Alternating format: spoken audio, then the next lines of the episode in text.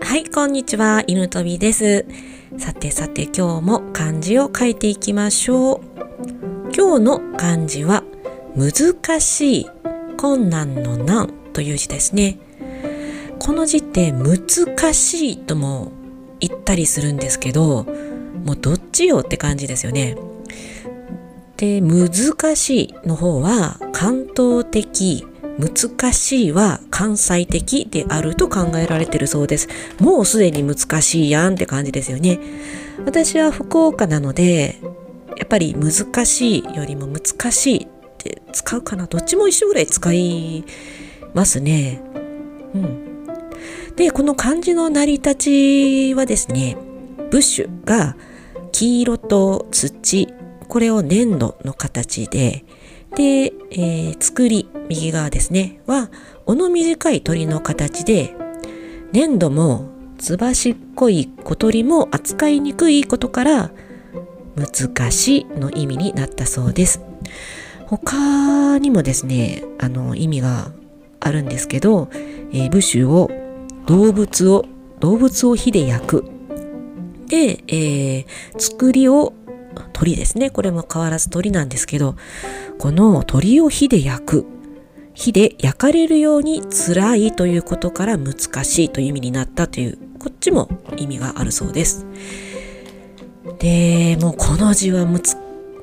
しかったです。本当に難しかった。結構時間かかりました。まあ、画数も多いのもあるんですけど、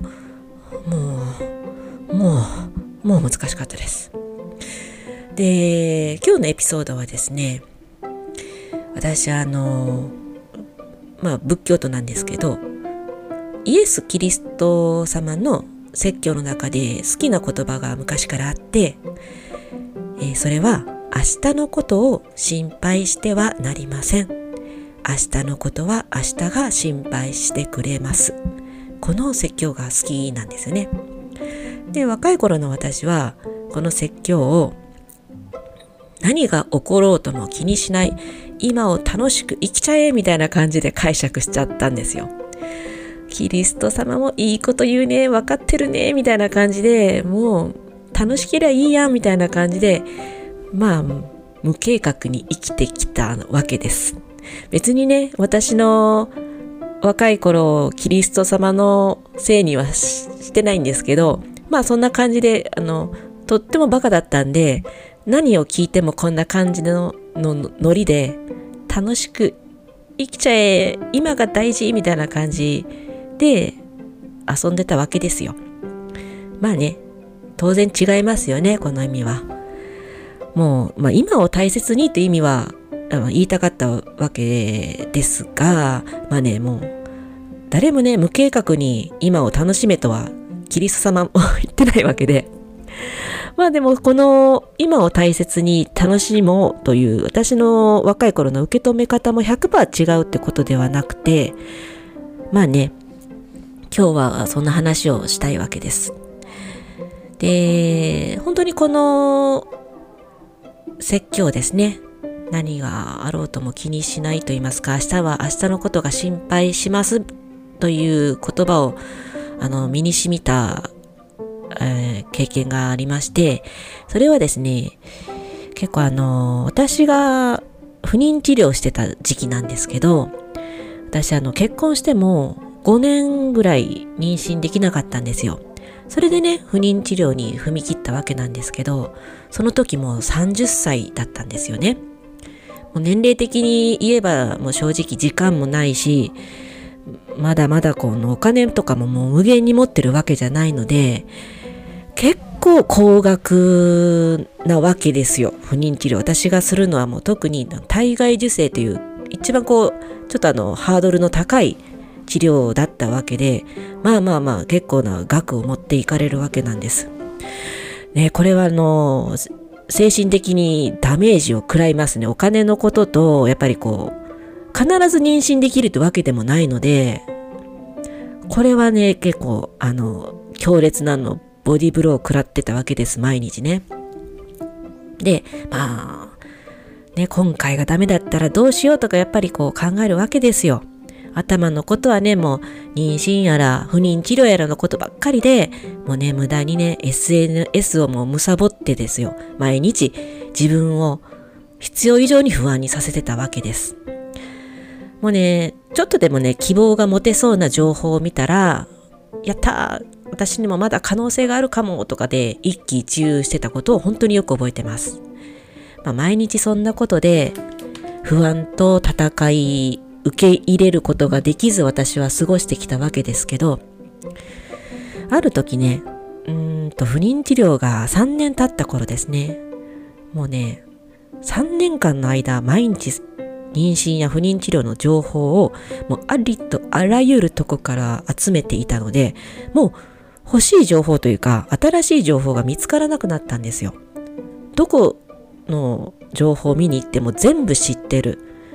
むしろ説明できるぐらいの状態までその時は言ってたんですよね。それでもう飽きちゃって、もう考えるのもめんどくさくなったというかもう疲れちゃったんですよね、考えるのが。で、ここでようやく気がつくんです。もうこの私がこの3年間貪るように入れてきた情報はあくまでも他人の情報なんですよね。私はこういう治療をしてこんな風に何年かけて子供を授かりましたとか、この治療は、あの、私にはこういう症状が出ました。妊娠した時の初期症状はこんなんでしたとかいうのも、あくまでも他人の情報。これをもう痛感しまして、私の場合はもしかしたら違うかもしれないじゃないって、ここでようやく気がついたんですよ。もう3年かかりましたよ。それをね、結局他人の情報を見て一喜一憂しても仕方ないんですよ。で、私はやっとね、無駄に考えることをやめることができたんです。もう考えることをもう諦めたと言っても近いですね。で、もう私がした行動は、あの、妊娠できなかった時のデメリットを消そう。考え方ですね。もう、なるようにしかならないんだったら、妊娠できたらラッキー。妊娠できなかったら大好きなビールが飲めるじゃないかってことで、どっちに転んでもラッキーなことしか起こらないと考えたんです。そこからね、まあ幸いに、えー、その3年目で妊娠できることができたんですけど、まあそれが良かったかどうかはわからないんですけどね。でも、とっても楽になったのを覚えてます。これが本当の意味でキリスト様が教えてくれた、まあ、何が起ころうとも気にせず、明日は明日の風が吹くじゃないですけどね。そんなん、そんなんじゃなかったと思うんですけど、え、結局は、もう自分が、あの、未来をコントロールしようとしてたんですよ。自分がこう、今こんなに頑張ってるから、必ず妊娠できるというこう思いにね思い通りにしたいという執着がこの不安を毎日のハラハラを生み出したわけで未来の自分が思い通りになるかならないかをいつもねハラハラハラハラして生きてるって疲れるじゃないですかこんなことしててもきっと、うん、私たちの充実した人生にはつながらないんですよね。まあ、かといってその未来に向けてね、今努力していることが無駄だから楽しいこと考えなさいとかいうことでもなくて、そしてまたさ悲しいこととか今辛いこととか苦しい目に遭ってるのも目を背けないさ、目を背けなさいとか、すべて受け入れて諦めなさいとかいうことでもないんですよ。未来の自分に期待しすぎないと言いますか、なんうんと自分の思い通りになると執着しすぎない。これに気がついてほしいなと思います。未来をね、コントロールしようとすれば私のようにちょっとした情報で一喜一憂して毎日を不安で過ごすわけですよ。もうそういうことを諦めて生きることができてから私は不安から解放されてその時できることを最優先にやったんですよね。あなたが未来に向けてどうなりたいのか、どんな人間にであってほしいのか、その理想の自分になれるように、今の自分がね、いろんな、たくさんその自分になるにはどうすればいいんだろうという考えを納得ができるまで考えて考え抜いて考え抜いた結果その行動をやり続けてればいいんですよ。実際私もその不妊治療してる時はそれをしました。でもやれることやったんだったらもうあとはなるようにしかなりません。もう結果は決まっているのでここはもう今全力尽くして結果を待つのみという状態になればね、もうあの、無駄に不安になることもなく、毎日の小さな成功を積み上げて未来を、未来の結果に向き合えることができるんじゃないでしょうか。今日はね、ちょっと熱が入ってしまって、まさか10分以上超えるという対策になってしまいましたけど、最後まで聞いていただきありがとうございます。今日の漢字は難しいという字でした。